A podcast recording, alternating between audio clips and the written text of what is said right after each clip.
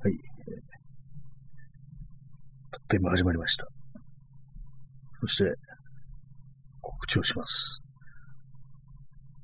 いつも、事前に何時かやりますというふうに言わないんですけども、今日は珍しく、10時50分からというふうに、はっきりと言いましたね。まあ、いいんですけど。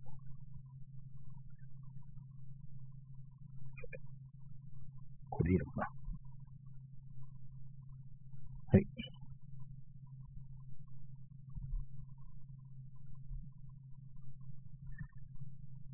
はい、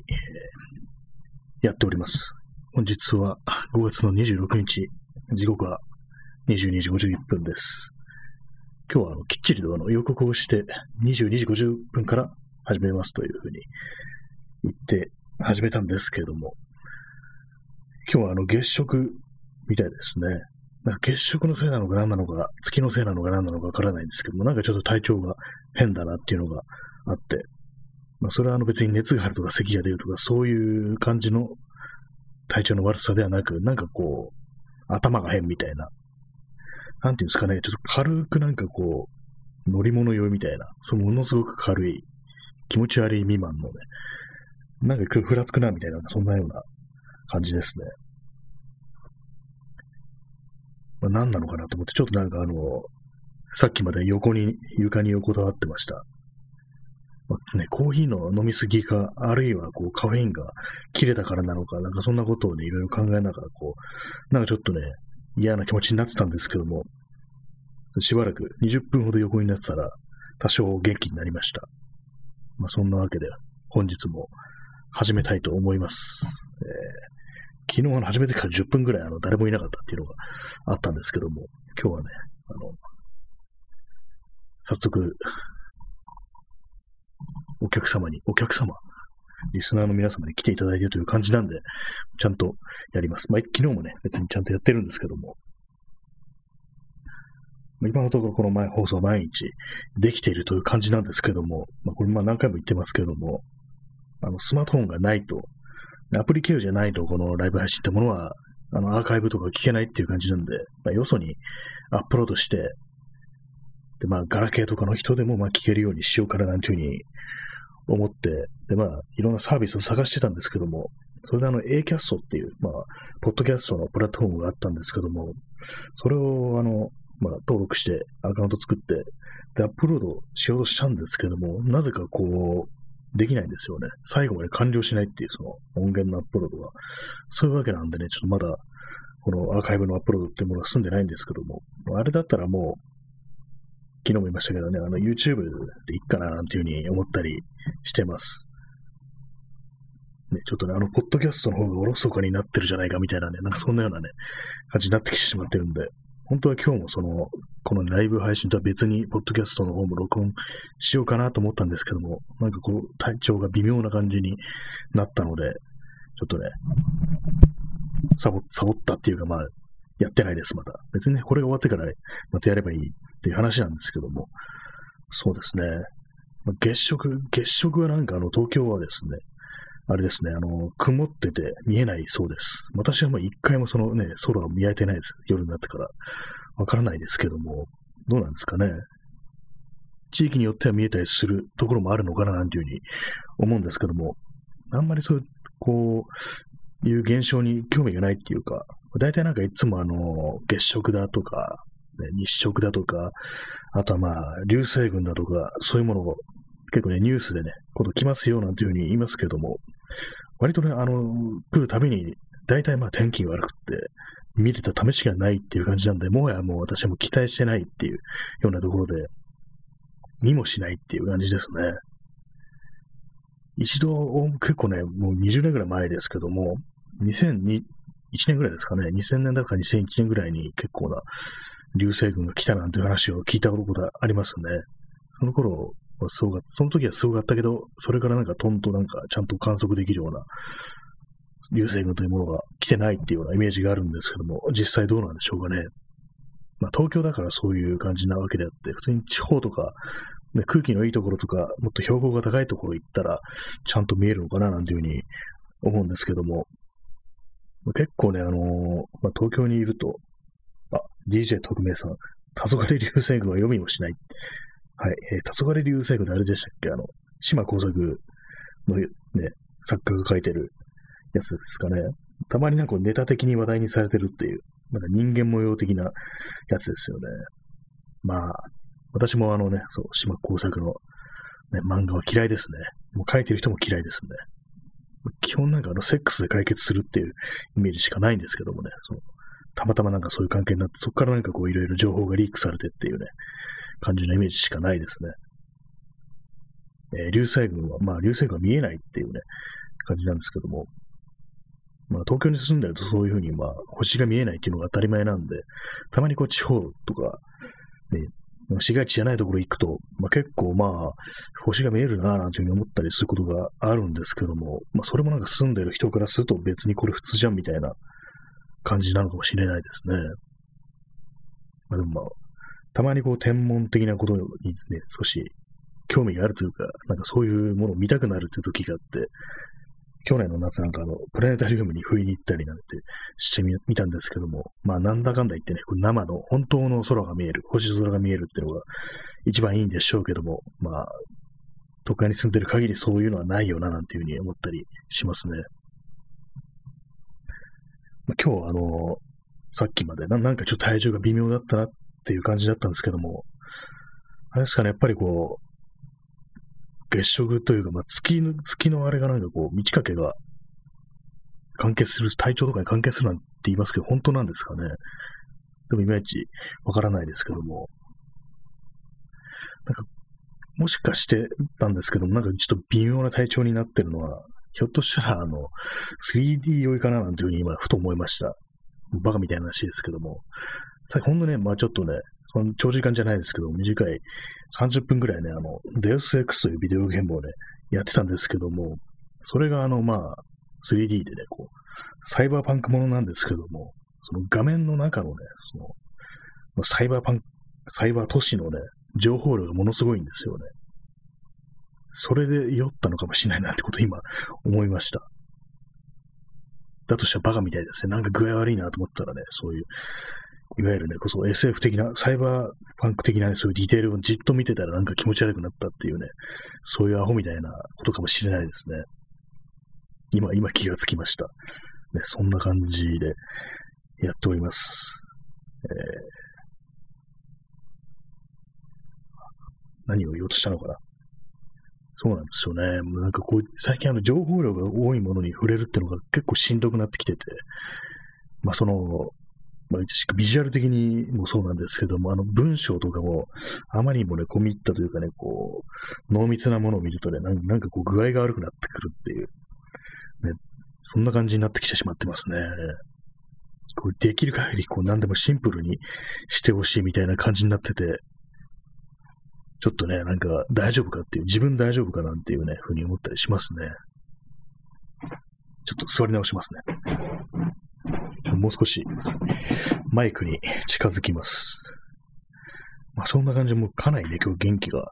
ない感じだったんですけども、なんかちょっと理由に行き当たったらなんか少しほっとしたような、なんか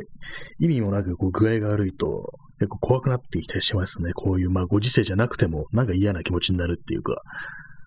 まあ、そういう感じで、まあ、おそらくはそういうね、情報酔いというかね、まあ、ビジュアル的なものに酔ったのかななんていうふうに思いました。まあ、困りものですね。なんかこう、いろいろそういう情報量の多いものを見るというのも。今、あの、このね、ラジオとか、まあ、ポッドキャストとかやるにあたってメモってるテキストファイルがあるんですけども、それを見てるんですけども、あのそこに書いてあるのがね、こう、映画の話ですね。映画の話なんですけども、まあ、それに関連して、あの、止めることができない国っていうようなフレーズが書いてあるんですよね。これはですね、あの、まあ、ツイッターでちょっと流れてきた、ね、ツイートで、まあ、と何何につけてもまあ止めることができない、やめることができない国っていう、そういうようなことを言ってる人がいて、確かにね、それはなんかいろいろ思い当たる節があるなっていう、まあ、自分のことだったり、まあ、それは周りのことだったりとかね、そういうことで、で、まあ映画の話って言ったんですけども、あの昔、あの友人と映画を見に行ったことがあるんですけども、夜のね、レイトショーですね。そういうのに行ったんですけども、で、その見た映画があんま面白くなかったんですよね。で、まあその帰り道、こうね、歩きながら、いや、なんかこれ微妙だったな、とか言ってね、わざわざレートショーで見に行ったけど、なんかあんま面白くなかった、みたいなことを言ったら、でその友人がね、なんか、それは、その個人的な感想じゃん、みたいなことを言ったんですよね。いや、まあそれはね、私は個人ですからね、その何何かを代表して言ってるわけでなんで、ないんで、いや、それはまあね、それそれは個人、何でも個人の感想でしょう、みたいなふうに言ったんですけども、で、まあ、そのまあ友人も結構まあ言葉が足りないというかね、あんまりこう、そういう細かく説明しないタイプなんでね、なんで何それみたいなこと言ったら、まあ別に険悪な雰囲気じゃないんですけども、全然。え、なんかそのなんか、どうだったの？っていうふうに言ったら、いや、なんかこれせっかく金払って、そのレートショーとかでまでね、行って見に行ったんだから、つまんないと思いたくないっていうようなことを言うんですよね。そう、そうか、そういう考えもあるか、みたいな感じで、割にこう、の考え方っていうのはいろんなところであるような気がしますね。実際にその、まあ見たものがどうこうじゃなくて、もう金払って言ったんだからもう、これでよかったんだっていうふうに思い込みたいっていうような、なんていうんですかね、こういうのバイバイアスみたいの。まあ、そういうのはね、割とこの国っていうのは、まあ、この国っつうが、ね、こう、よその国のことわからないですからね、私も、もうこの国で、日本でしかね、過ごしてないんで、実際まあ、どこにもあることになるかもしれないですけども、そういうようなね、ことからね、なんかこう、そのや、止めることができない国、やめることができない国っていうのが、今まで自分がこの力を注いできたことがね、こう、無駄になったっていうふうに思いたくないっていう、なんかそういう感覚っていうものが非常に強いのかななんていうふうに思ったりするんですよね。まあそういうところがさっきのあの、ね、こう金払って見に行ったんだからつまんないなんて言いたくないっていうね、ちょっとよくわかんないようなね、考えに結びつくのかななんていうふうに思ったりするんですよね。えー、DJ 特命さん、自民党に投票しちゃうんだから良い政権だと思いたい。これかなりある気がしますね。絶対あると思いますね、これ。考えてみれば。自民党に投票したんだからね、それでも正解だった、勝ったと思いたいっていうのはね、かなりまあ、ありそうな気がしますね。あれ思い出しました。あの、立川談志があの、ね、現実は正解なんだっていうふうに言ってて、言ってたっていうね、話を聞いたんですけども、それとね、似たような感じかもしれないですね。結局まあね、こう、今あるものがね、絶対正しいんだっていうようなね、それかななんていうふうに思いますね。自民党に投票したんだから良い政権だと思いたい。この感覚すごいありそうな気がしますね。あの、まあ、また漫画の話になりますけども、あの、松本零士のなんかあの、ね、太平洋戦争だったかなんだかをね、こう、舞台にした漫画のコマで、こう、自分のね、日本軍のね、装備としてあの、三八式歩兵銃っていうものありますけども、俺にはね、これしかないんだからこの武器が一番いいんだっていうようなね、結構あの、ネットのではミーム的になんかよく貼られる画像なんですけども、私はその漫画読んでないんでね、その画像でしか知らないんですけども、そこにもなんかこう、特有のね、日本マインドみたいなものが出てるのかななんていうふうに、今はね、ふと思い出しましたね。自分にはこれがあるんだから、これがもう最上の選択なんだっていう、他の選択肢なんてね、こうないんだっていうふうに思いたいっていう、まあ、これはあのね、割とまあわからないでもないなっていうのはありますね。そういうなんかちょっと意固地になるみたいなところは結構自分にもあるんで、まあ、ただね、個人の選択とかにはね、そういうのわかるんですけども、それはなんか社会的なものとか政治的なものとかにまで、こ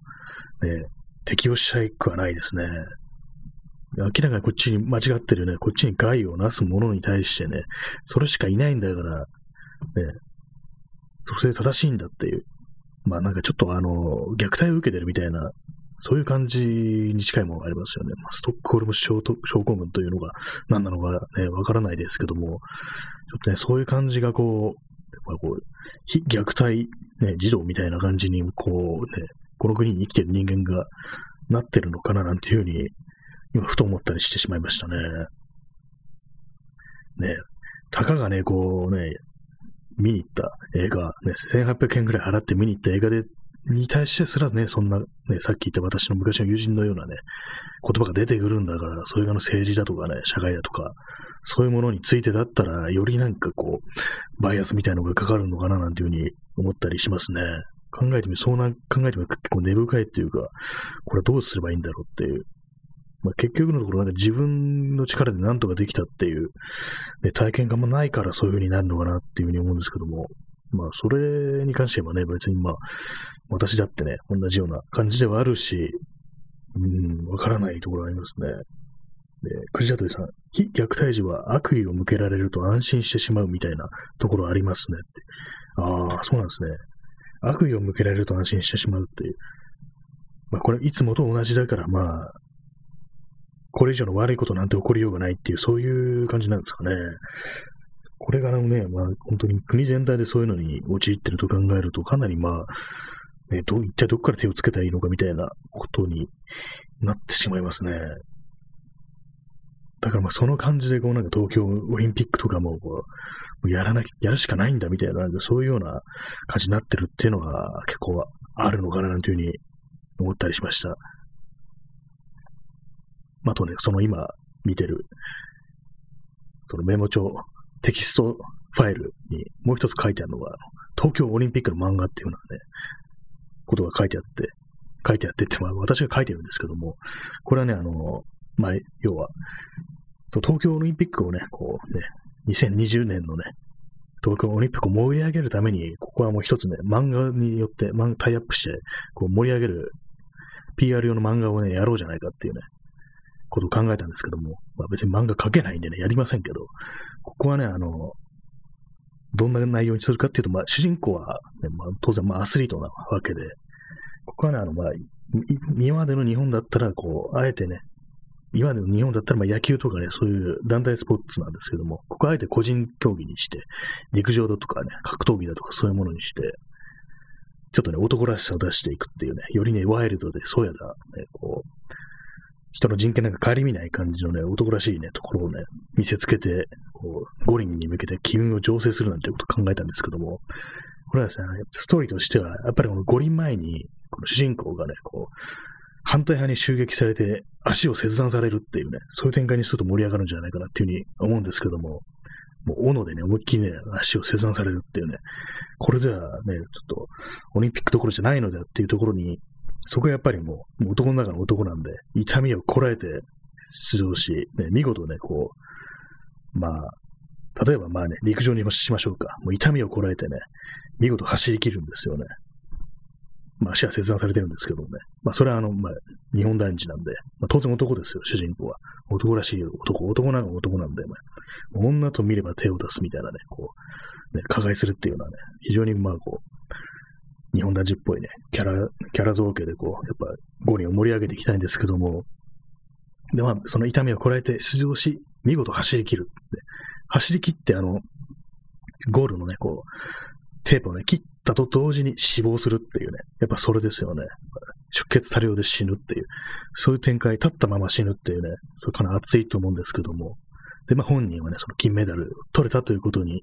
気づかずにね、立ったままね、こう、息を引き取るっていうところで、行きましょう。ね、編集会議なんだ、これは。それ、そこでもあの、観客であるね、この政治家だとか、天皇、そしてまあ国民の皆様ですよね。こう、五人を一生懸命応援している皆様。まあその中には、こう、ね、コロナ禍において五人を開催するのはいかがなものかっていうような、ね、感じで、こう、反対してたような人たちも、その、ね、男らしい死に様にこう涙を流しながらね、マスクを外してみんな敬礼するっていうね、そういうエンディングを迎える、そんなね、こう、五輪 PR 漫画があったらね、確実に盛り上がると思うんですけども、どうですかね？誰かね、こう、絵の描ける人がいたらね、描いてほしいですね。こう、切断された足でね、どうやって走るのかなっていうね。あ、この辺ちょっと微妙だな、これ。まずいこと言ってますね、なんか。はい。そんなわけでね、ちょっと今変なところで切り上げますけどもね。なんかもう五輪 PR 漫画っていうもので、ね、ガンガンね、こう、70年代風の絵柄で描いていってもらいたいですね。泣きながらマスクを外して敬礼するってね、本当やりかねなくて怖いですけどもね。なんか森吉郎とか最初あの、私はマスクなんかしないなんてずっと言ってましたからね。今どうやってんですかね生きてるんですかね死んだのかなまあいいんですけども。本当に死にそうな顔してましたからね、あれなんかね。ゾンビみたいな顔になってて。そんなわけなんですけども、まあ、でもね、これはね、やっぱりこう、これをね、もう少し盛り上げるには、やっぱりこう、来日したあの IOC のね、会長とかが狙撃されそうになるっていう、こう、まあね、あの、平松真二のドーベルマンデカ的なね、展開になるのも面白いかもしれないですね。サブ主人公にやっぱね、公安みたいなもね、出してきたりしてね、なんかすごい上下レザーみたいな服を着てね、こう、そのスナイパーとかを探すっていうね。まあそこもやっぱりこうね、撃たれてね、死ぬっていうね。ただね、そのね、IOC の会長は見事守り通すみたいな展開になると熱いんじゃないかなというふうに思うんですけども、はい。このね、放送ちょっとまともにね、普通に素で、素のね、あれで聞かれてしまうとあれかもしれないですね。変な人来てね、こう、なんて話をしてるんだなんて言われたらちょっとあれかなって思ったんですけども、なんか私の考える、なんかこう、頭の中で展開するめちゃくちゃな漫画っていうものの、あの、作画が常に平松真二なんで、ちょっとね、あの、まあ、ツイッターとかにつぶやくと、こう、本人に見られてしまうので、こういうふうに、あの、生、ライブ配信で言ってるというわけです。まあでも、最近のあの、平松真二の漫画っていうのは本人もあのめ、めちゃくちゃさ加減が分かってて、自分でネタにしてるっていうようなところもあるんでね、逆に笑ってくれるかもしれないですね、こういうこと言ったら。昔は多分マジだったのかもしれないですけども。まあ、そんなわけでね、そう、五輪 PR 漫画というものを描ける人がいたら、ね、書いてくださいって。昔の、こうね、漫画みたいなタッチで。でも結構ね、漫画描ける人ってのはそういう風な感じで自分の中のめちゃくちゃなね、あれを、ね、現実化できるっていうのはすごいなというふうに思ったりしますね。考えてみれば。まあでも、まあ描くの大変ですからね。めんどくさいですよね。まあ、まあ、絵を描かないで、私に言われてもっていう感じなんですけども。まあ、そんな感じで、その、東京オリンピックの漫画というね、こう、文字がね、こう、テキストに書かれてたんで、そんな話をしました。いろいろ考え、書いてるんですけども、なんかあんまりこう喋ってないっていうこともありますね。あんまりこう、こう、展開していかないような、面白い感じに展開していかないようなこともね、書いてあるんで、そういうのはあんま喋ってないんですけども、そこに今、書いてあるのが、あの、男は暴力を振るうことに慣れてても、あの振るわれることにはあんま慣れてない説っていうようなことが書いてあります。まあ、私が書いたんですけども、まあ、逆にあの、なんですか、女性の方が割とそういう、人からなんか暴力を振るわれるっていうようなことがすごく身近であるというか、まあ、日常的であるっていうね、まあ、非常にまあ良くないことなんですけども、まあ、そういうわけなんで、だからこそ、まあ、男は、が、もう自分がいざ攻撃される側になると、途端に被害者面になるっていうのは、そういうところも、が関係しているのだっていうね、やられることがもう滅多にないから、ちょっとね、途端にそういうふうに被害者面になるのではないかっていうようなことが、このテキストファイルに書いてありますね。これを書いたのはね、かなり前だと思うんで、まあ、自分がその時何を考えてたのかとか、そういうことはあんまり思い出せないんですけども、まあ確かにね、振るわれることには慣れてないですよね。私は別に全然そんなようなことで起きないんでね。もうそれと対して、まあ女性ってものは本当道を歩いてるだけでも嫌な思いをするっていう、そういうことがね、すごくあるから、まあ日常的であるっていうのは、まあ良くないことであるんですけども、痛々しいことであるんですけどもね。まあそんな話でした。まあ今日も今日でね、こう全然こう、特に話すこと考えてないんですけどもね。このね、このテキストファイルを見ながらだったらいろいろこう出てくるんじゃないかなと思ったら、あまりないですね。こう結構まあ、話せることはね、こうこう書いてあるやつ結構話してしまってるっていうのがありますね、もうすでに。なんかお酒の歌詞とかが書き留めてあるんですけど、謎ですね。ああ、あれですね、あの、なんて曲だったかな。家族や友人たちと並木道を歩くようにっていう、まあ、お酒の曲の中で、あの、語りとしてね、こう、出てくる詩あるんですけども、その並木道ってどこだよっていうね、話をしましたね、そういえば前。並木道っていうのは、あの、こう、神宮前とか、あの辺りのね、ことをね、ことっていうか、まあ、場所を想像するんですけども、お酒は東大卒だから、どうせ東大の並木道なんだろうみたいなね、そういう、まあね、イチャモンですね。お酒の話でした。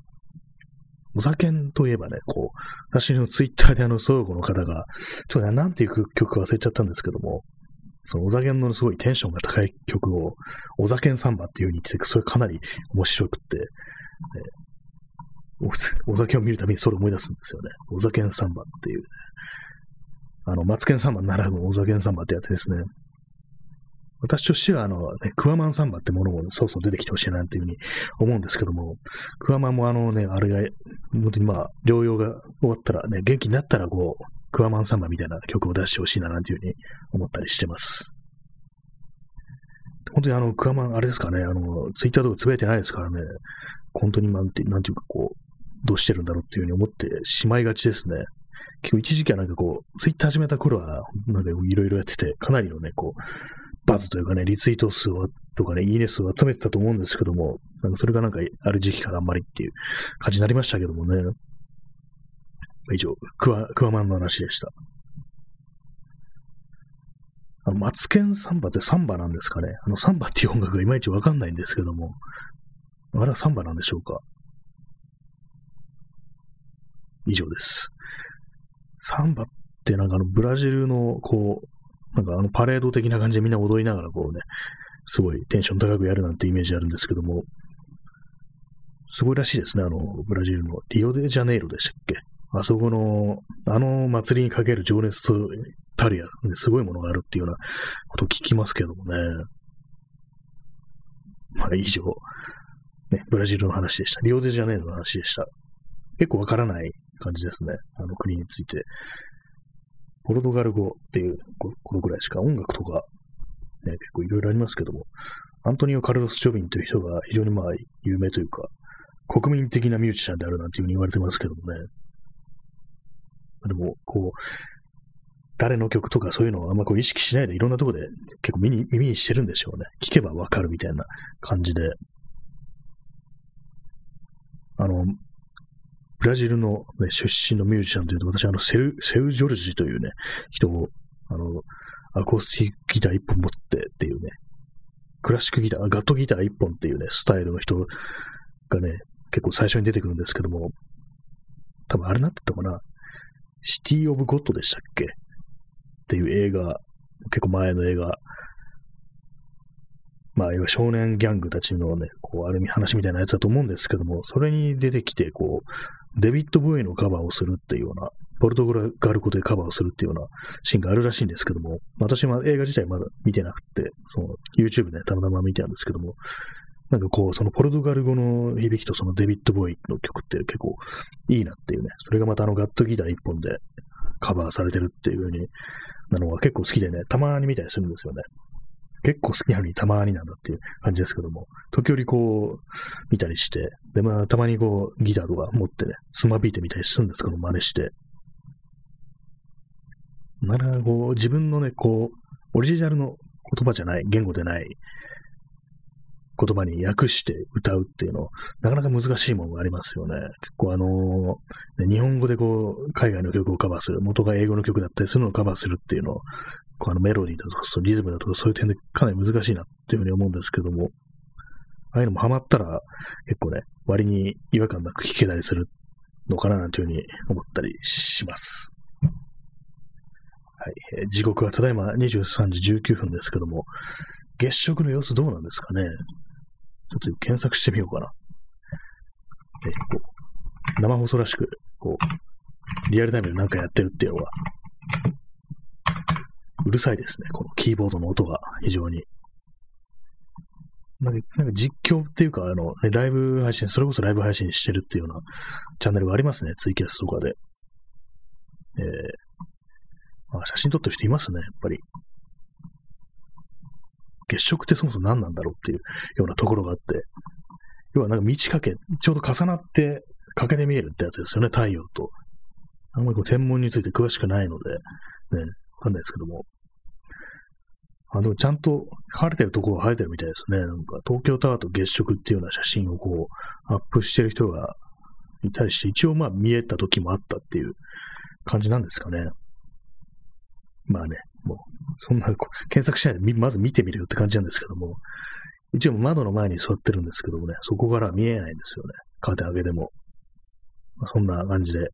月食の成果っていうね、タイトルをね、つけておきながら、こう、全然自分は見てないっていう感じなんですけども。まあなんかそうなんですよね。今日はなんかこう、ふらふらするというか、たまにあるんですよ。でもなんかこう、三半期間がおかしいみたいな体調があって、まあ別にめまいとかっていうレベルじゃないんですけども、なんかその辺が、なんか妙頭がね、ちゃんと固定されてないというかね、少しふらつくような感覚っていうのはたまにあったりしてね、あれはどっから来るのかななんていうふうに思うんですけども、本当軽い耳鳴りみたいなものとかね、一瞬あるみたいな時があるんですけども、でも耳鳴りって結構怖いですよね。あれ、突発性難聴っていうのは、こうすぐにこう、ね、薬とか飲んだり、こうまあ、病院にかかんないと、その慢性になっちゃうみたいなことを聞いたことがあるんで、たまに思い出す時があるんですけども、結構ね、嫌ですよね、その耳とか片方でも少しなんか聞こえが悪いというか、なんか雑音みたいなのがするっていうのは嫌な話ですよね。まあね、そんなところでね、こう、やっぱりこう喋ってると少し元気になってくるっていう、そういうちょっとしたね、ほんと軽い体調不良とかなんか無視できますね。喋ってると。不思議ですけども。結構あのね、外を長時間歩いてる時とかも、割と普通だったらもう一人で歩いてたらもう、疲労困憊で疲れ切ってるってとこでも、人と一緒に歩いてて喋りながらだと全然こう気にならないっていうのありますよね。あれもなんか一種のなんかこう、火事場のバカ力的なものなのかななんていうふうに思うんですけども、ね、帰ってきたら急にこう、どっと疲れが出るっていうようなことがね、割とあるんですけども、まあ、よく火事場のバカ力なんてないとかいうふうに言いますけども、割になんかこう、その弱めのバカ力っていうんですかね、なんか変な言葉ですけども、そういうのは結構、自分でも気づ気づかずないうちに発揮してるのかななんていうふうには思ったりしますね。まあそんなところでした。やっぱりこう、この間もね、あの、その、結構、長時間、長時間っていうか、まあ、自転車に乗って、こう、隅田川まで行ってくなんてことをして、行ったんですけども、その時もね、こう、最初はあの、疲れ、結構あの、前日のね、3時間半ぐらい、こう、自転車乗ってたんで、その疲れが残ってるなと思いながら、こう、走ってたんですけども、それもあの、最初の、なんていうんですかね、こう、1時間ぐらいで結構しんどいっていう感じで、いざこう、一段落するっていうか、目的地にたどり着いて、少しね、自転車降りて歩いて、押しながら歩いてたり、写真を撮ってたりすると、そのうち忘れてしまうんですよね。まあ、あれもなんか一種の火事場のバカ力なのかななんていうふうに思ったりします。はい。月食の話はね、特に出てこないですよね。今、ふとね、あの思い出したんですけども、まあ、どういうきっかけかわかんないですけども、あのあれです。山田洋次の幸せの黄色いハンカチという映画がありますよね。まあ、あれに出てくる、こう、あれ高倉健が主役で、で、まあ、その旅をするんですけども、自分を待ってくれてるかもしれない、ね、妻のもとに、こうまあ、無償上がりなんですけどもね、それは帰るか帰らないっていうかっていうことを瞬時しながら、こう、旅をする男。で、まあ、それに同行し、たまたまね、こう、一緒になるのが、武田鉄矢と桃井香織っていう、そういう話なんですけども、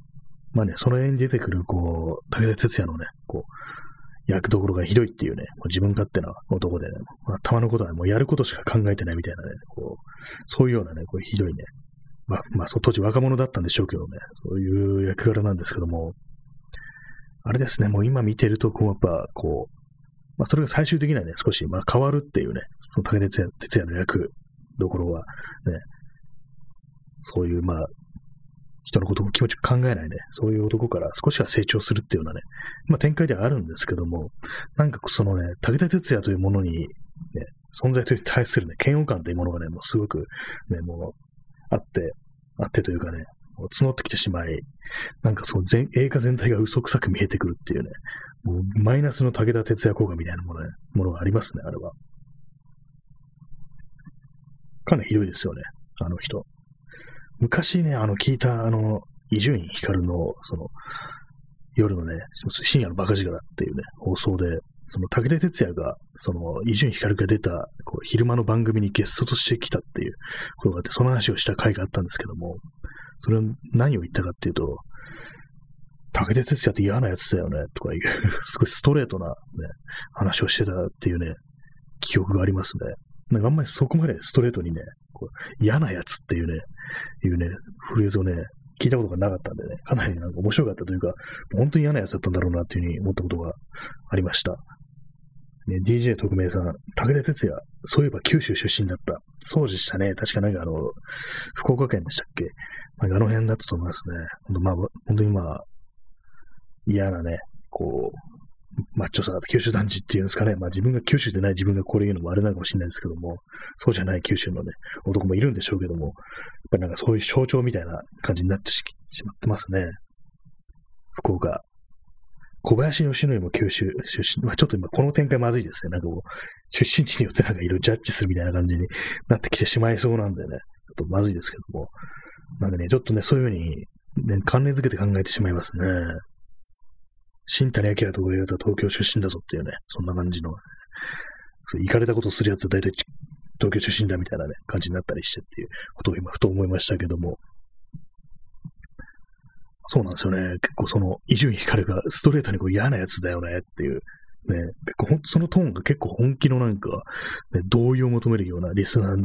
に同意を求めるようなトーンだったのがね、結構印象に残ってて、まあ嫌なやつなんだろうなっていうようなふうに思いましたね。嫌なやつって言葉のインパクトって結構ありますね。割となんかこう、子供でも使うようなね、嫌なやつという言葉、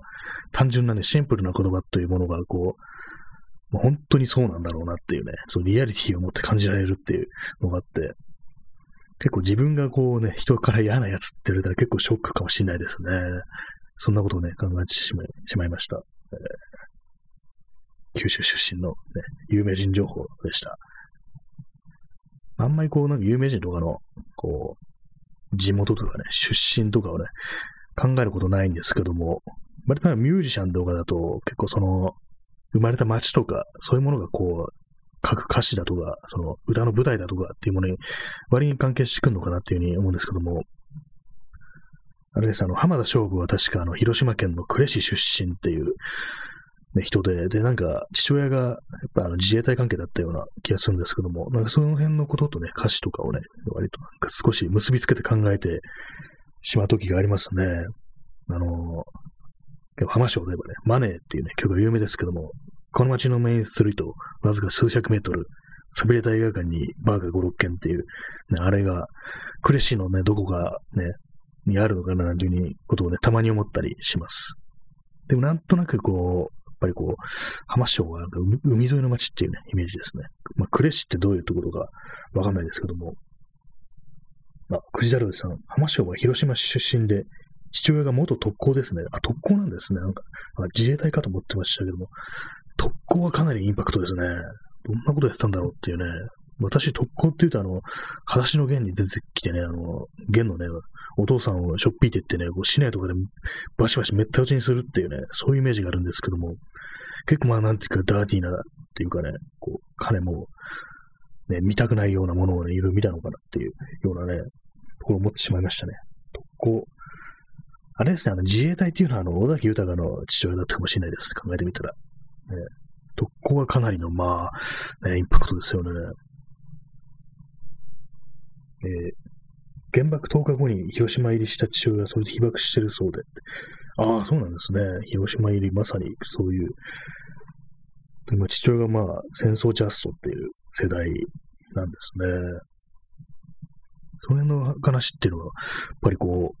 浜章も、まあ、曲にしたりとか、なんか話したりとかしてたりするんですかね。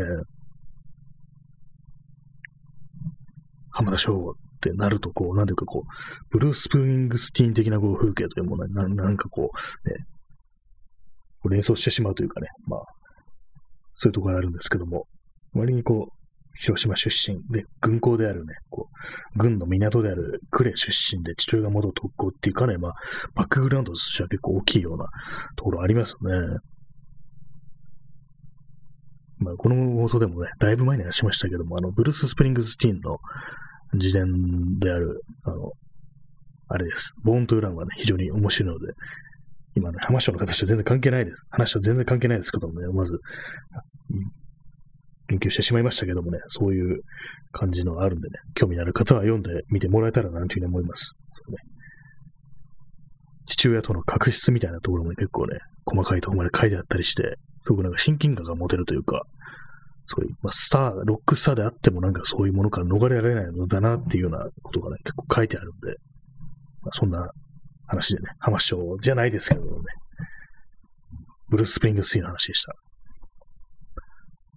まあ、浜章も浜章で、あの、そうですあの、歌詞がね、必ずしもあの自分のね、実体験などが、まあ、うん、そういう育ちだ、生まれ育ちから来たものではなく、まあ、お話として、こう、いろんなね、こう、とこから聞いたエピソードとかを、こう、曲にしてるっていうのも、多いと思うんで、まあ、それをまあ、直に、こう、結びつけて考えるのは、まあ、違うのかもしれないですけども、確かの浜章は、あの、マネーについて、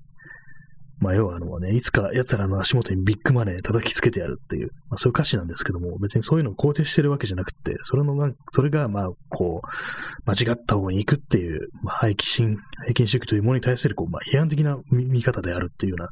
そういうことは確かのママショーがなんかインタビューで言ってたような気がします。まあ、これもあの、ネット情報なんで実際には違うかもしれないですけども、結構ネットは適当なね、こうエピソードとか、微妙に違うっていうようなことがね、結構書いてあったりして、あんまりこうね、全部信じてしまうと、あれなのかもしれないですけどもね。まあ、どうやらツイッターとかだと140字に収めてね、バズりたい、バズらせないといけないっていう、あれで、こう、ね、結構まあ、そう、ディテールがね、適当になるっていうようなことありますけども、まあ、この放送でも私があの漫画とかね、そういろいろなこと話して、ストーリーの解説をするとき、後から、うん、結構違ってたなと思うときがね、結構ありますね。この間の話した、こう、平松真二の、ね、デビュー作のね、勝負という、ね、漫画の話をしたんですけども、それであの、主人公のね、こう、高校球児であるね、主人公がこう、魔球をね、ライバルのね、放つね、魔球を打ったことによって、こう、あ、違いましたね。またなんかちょっと適当になってます。その、ライバルのね、こう、魔の剛速球をね、こう、自らの魔のスイングによってね、こう、打つんですけども、それによってバットが折れて、で、その、ライバルの顔面めかけて、折れたバットが飛んでって失明するっていうふうに言いましたけども、バットじゃなくてボールでしたね。打った球がもうストレートにそいつの顔面に飛んでってね、うわーっつって、こう、目から流血するっていうね、そういう感じでした。まあ、細かいところが違うというね、それだけの話だったんですけども、割にしっかりと覚えてしっかりと説明するっていうのは非常にこう、難しいなと思いますよね。そういう感じで、ある意味こう、ガセをね、心ならずもばらまいてしまうなんていうことがたまにありますね。まあ、それはあの見てもらえばすぐ済むことなんでね、まあ、原点にすぐ当たることができるということではね、まあいいんですけども。なんか最近本当、ね、好きあらば平松真二の話をしてしまいますね。前はあれですね、あの、まあ、こう、ブラックエンジェルスだとかね、こう、ドーベルマンでか話をしてましたけどもね。なんかこう、なんか気持ちがすさんでる時にこう見たくなるっていうようなね、そういうようなところありますね。こう私、あの、まあ、悪い癖っていうんですかね、こう、気持ちがすさんでる時に、そういうなんかちょっと暴力的なコンテンツというものをね、摂取したくなるっていうようなところがあったりして、で、まあ、あの、YouTube とかでもね、そそれっぽいね、動画、現実のじゃないですよ。あの、まあ、映画とかのね、すごい、まあ、銃撃戦のシーンだとかね、そういうものをね、なんかこう、検索してみて、見たりしてしまうっていうところがあるんですけども、大体まあ見始めると、なんかこうすぐにお腹いっぱいになるっていうような感じになりますね。もう人死にすぎだろみたいなね、感じののがあったりして。結構まあ、ああいうのって映画のなんていうかね、こう、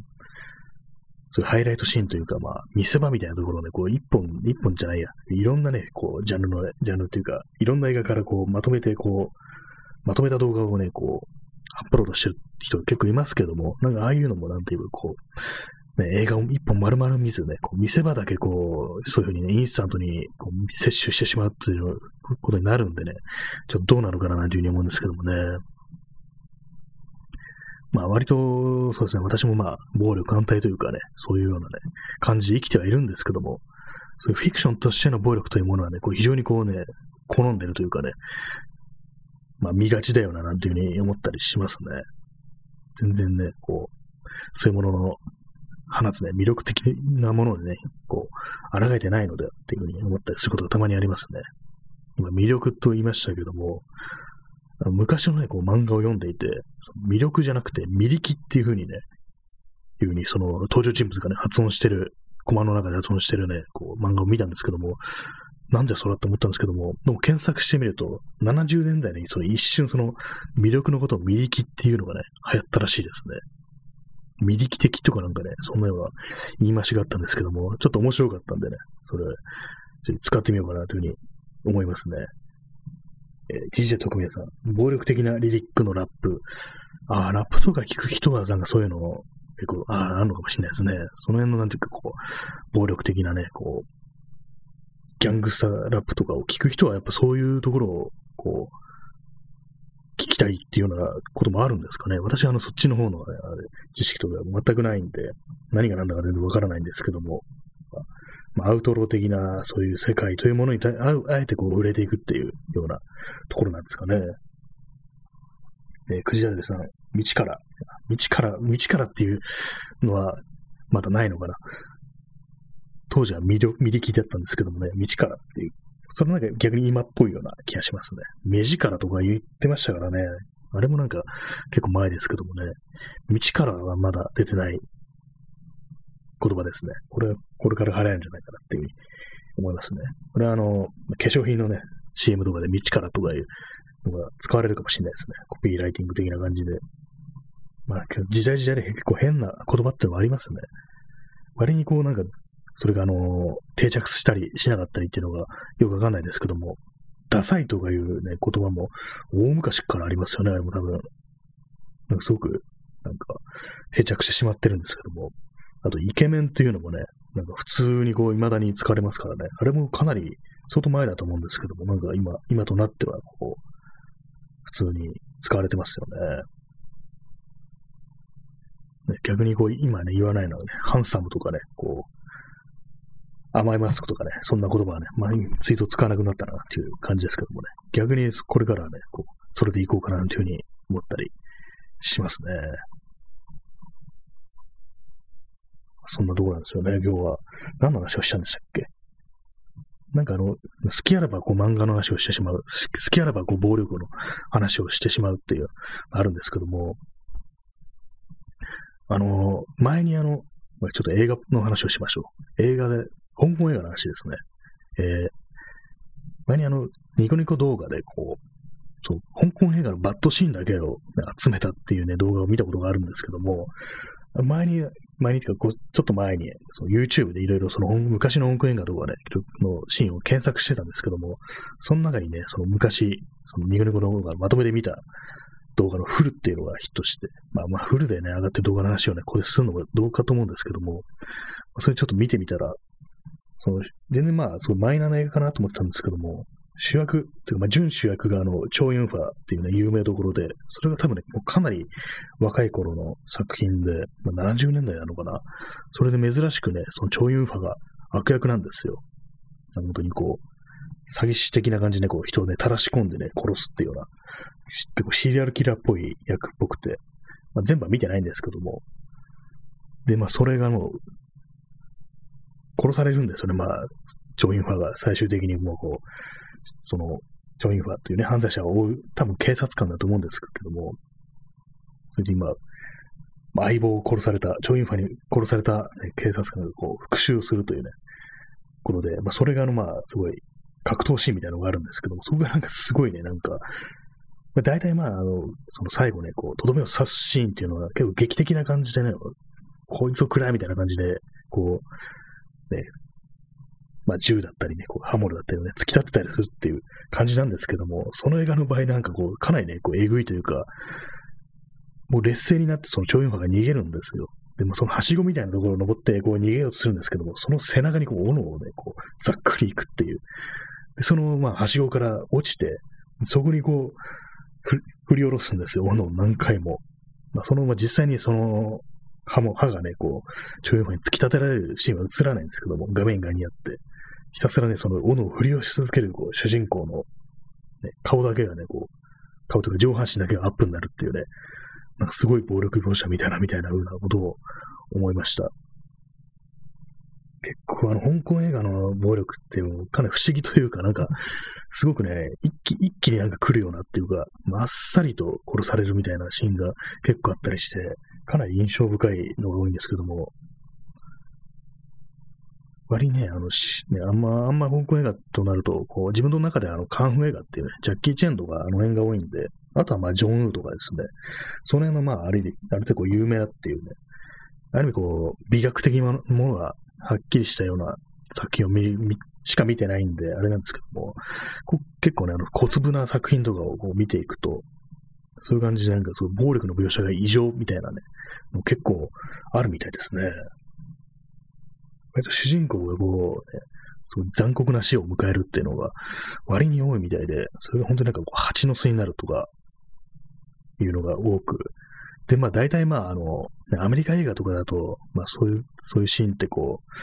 う、ね、1、2発でこう、まあ、決着がつくところを、その香港映画の場合は、数百発の弾丸を受けて蜂の巣になって死ぬっていうのものが非常に多いっていう印象がありますね。あとなんかこう、まあ、銃じゃなくても刃物とかでも何回刺してんだよみたいな感じでもう、とにかくめった刺しとかめった打ちとかそういうものがね、なんか多いですよね。そして主人公が死ぬエンドが多いっていうようなのがあったりして、まあこれもちょっとネタバレになっちゃうんですけども、しかも私見てないで人から聞いた話なんですけども、あのユンピョウが主役で、ケンジ、ミスター、ハー、俺が法律だっていう、まあ、ケンジですね。まあ、悪をね、告白するっていうね、役柄なんですだろうと思うんですけども、まあ、要は、あの、すごい腐敗した、ね、こう、政治というか、政治じゃないや、まあ、手が出しづらいようなね、こう、黒幕フィクサーをね、こう、告白して、まあ、追い込むんですけども、まあ、最最後は、まあ、なぜか肉弾戦みたいになって、で最終的にこう、確かにあの、崖みたいなとこからね、落下するっていう。で、まあ、その悪役はこう、死んで、死ぬんですけども、その後、まあ、そいつをね、倒した、ね、見事ね、やっつけたユンピョウが、ぷかーって浮かんできて、こう、水面に、で、死んでるっていう、そういう終わり方をするっていう話を聞いたことあるんですけども、見た方がいいですかね。ケンジ、ミスター、ハー、俺が法律だって、なんか結構スカッとしそうなね、完全懲悪者っていう感じなんですけども、最後死ぬんかいっていうね、結構衝撃ですよね。あの、ぷかーっと浮かんでくるっていうのがなかなかこう、面白いなと思うんですけども、面白いなっていうのもおかしいですけどもね、たまになんかこうね、こう、気分っていうんですかね、こう、すさんだようなね、気持ちになると、そういうようなね、こう、残酷な終わり方を迎えるようなね、フィクションというものを非常にこう摂取したくなるなんていうふうに思ったりしてます。まあ、最近あの映画とかはあんまりこう見る気力がないし、まあでもあの配信とかそういう昔のよくわかんない香港映画っていうものあんまないんでね、見る機会ないんですよね。で、まあそのレンタルとか行っても、あんまりこう置いてなか置いてないっていうのあるんでね、なかなかそういう風な感じで、こういうストーリーだぞっていう感じで仕入れたね、情報をね、実際なのか本当なのかどうかっていう確認することがあんまできないんですよね。それこそ VHS しか見れないっていうような映画が結構あると思うんですよね、香港映画っていうのは。まあね、ちょっとね、フルで上がってる映画の話をしてしまいました。これはあの、倫理的にどうなんだっていうね、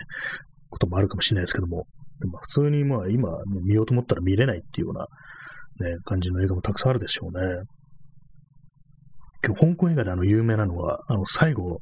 爆破シーンで、こう、窓から、こう、ガシャーンとね、割ってね、外に飛び降りるっていうシーンで終わる映画があるん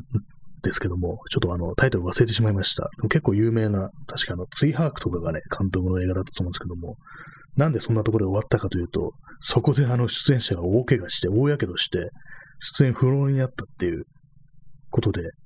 で、まあ、その胸がね、最後、エンドクレジットというか、その、窓ぶち破って外に、こう、ね、飛び降りるシーンのね、止めでこう終わるっていう。で、そこそこに文字が出てきて、でまあ、要は、怪我したんで、この後取れませんでしたみたいな、そんなね、終わり方を迎えるっていう、結構まあ有名な映画があるらしいんですけども、ちょっと気になりますね、そんな。気になるっつっても、それ本当に怪我してんだからっていうふうに思っちゃいますけどもね。結構その手のなんか、こう、撮影シーンの事故みたいなものをそのまま使うっていうのは割に香港映画が結構あるような気がするんですけども、自分で自分の中で知ってるのは、自分の中で知ってるってなんだ。結構有名な作品としてあの、男たちのバンカ2で、こう、主人公のチョウユンファがね、こう、敵のアジトに向かって、こう、手榴弾をね、こう、結構な数投げ入れるシーンがあるんですけども、それでまあ背中を向けて、うちでバックで爆発するっていうね、まあよくあるシーンですよね。があるんですけども、その爆発の規模がなんかこう、あまりにもでかすぎて、超ユンファが思いっきりこう、なんか吹っ飛ばされそうになるっていうシーンがあって、で、その次のシーンで、確かあの、火薬の量間違えてんじゃねえのか。ああ、びっくりしたっていうね、いうセリフがあるんですけども、それはあの、演技じゃなくてマジで出た言葉だっていうことらしいですね。あれなんか見るたびにそのシーン見るとちょっと笑っちゃうんですよね。結構あの、シリアスな感じでこう、もう殴り込みでね、今、さっきまで撃ち殺しまくってたね。のがなんか、ああ、びっくりしたっていうね、そういう、まあ私見たのそれあのー、あれだったんですけども、あれだったんですけどもってなんですか。あの、吹き替えで見たんですけど、その吹き替えのの言い方がちょっと面白くってね、ああ、びっくりしたですからね、火薬の量間違えてんじゃねえのかっていうね、火薬の量を間違えた手榴弾っていうのもよくわかんないですけどもね、まあ、そんなね、シーンがあったんで、もし男たちの番が2を見るときがあったら、そのことを頭に置いて見てみてくださいというね、そういう話でした。まあ、そうこうしてるうちにもう55分ですね。意外に時間の経つのは早いもので、やっぱりこう、私という人間は映画とかの話をしてしまいがちだっていうのがあるので、難しいですね。なんかいろんな話をするっていうのは難しいですね。まあ、井上毎日やってますけども、結構あのー、まあ、ま、この放送、始めて半年は毎日更新という感じでずっとやってたんですけども、半年達成してからまあ、そんなに、こう、毎日というのは必須事項ではなくなりましたが、ね、このライブ配信というものになってからね、こう、1時間喋るっていうふうに、あのね、こう、状態化してるんで、これ結構まあまあ、なんていうんですかね、こう、話題というものをね、ひねり出すのが難しいよな、なんて思うんですけども、前のね、ポッドキャストだとか、このラジオトークの普通の録音の配信だとかは、まあ、せいぜいまあ20分とかね、30分とかね、そういう感じだったんで、それが今一気に1時間というね、1時間ともなると結構番組っていう感じしますよね。1時間喋り続けるとなるともう、一発のね、なんかこう、ラジオ番組みたいな感じになると思うんですけども、まあ、特にね、なんかこう、人をね、こうゲストとか呼んでるわけでもないんでね、完全もう一人でこう、こいつ延々と喋ってやるみたいな感じになるんですけども、ここでなんか、何なんですかね、何かが培われてるんだろうか、これは何の何かでも役に立ってるんだろうかっていうようなことをたまに思ったりするんですけども、あんまりでもこう、この放送始めてから、口が達者になったとか、滑舌が良くなったとか、そういうことはあんまり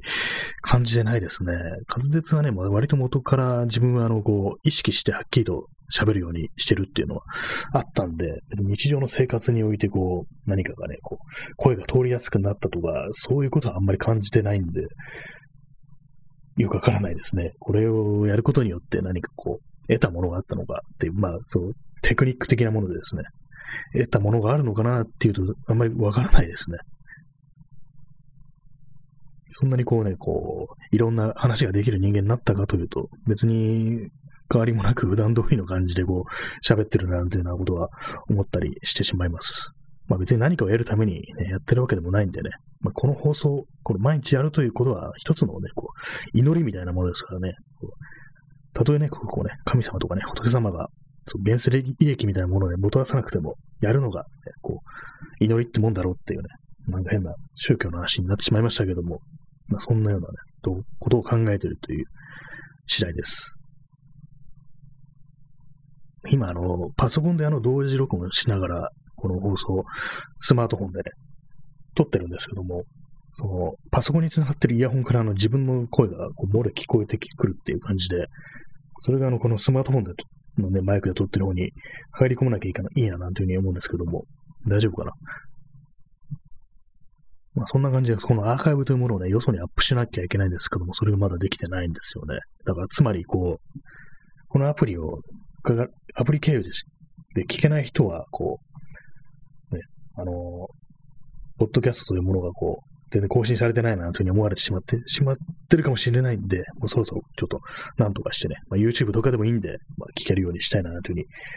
思ったりしてますが、なんかこう、最近元気がない、めんどくさいという、ね、感じになってきてしまってます。今日はちょっと体調悪かったというね、感じだったんですけども、そんなわけでね、こうえー、時刻はただいま23時49分ですね。まだ5月の26日です。日付が変わってません。えー、58分58秒喋り続けてるね、行かれたやつがね、いるという、ね、そういう話でしたね。月食のせいでも何でもなく素でね、どうかしてるっていう、そういうことなんでしょうね。今日は本日は5名の方にお越しいただいたということでね、本当に毎日毎日ありがとうございます。ね、もうそろそろ呆れる頃だぞっていうね、毎日毎日1時間で、ね、喋ってるっていう、かなり異常な行為だと思うんですけども、まあこれもあの、5月、5月だけあの、1時間っていう感じになってるらしいんで、このラジオトーク。ね、6月になったら多分30分の枠になるんだと思いますね。まあそんな感じで本日はちょっとね、そうそう、この辺で終わりたいなというふうに思うんですけども、ちょっとあの月の様子を外出て見てみようかなというふうに思ってます。まあ多分ね、もう何もかも終わってるんだと思いますけどもね。この時間も月は動きますからね、太陽もそうですけども、ずっと月食状態じゃないだろうっていうね、感じなんで、まあちょっと見てみます。そんなわけで今日はこの辺でおやすみなさい。それでは。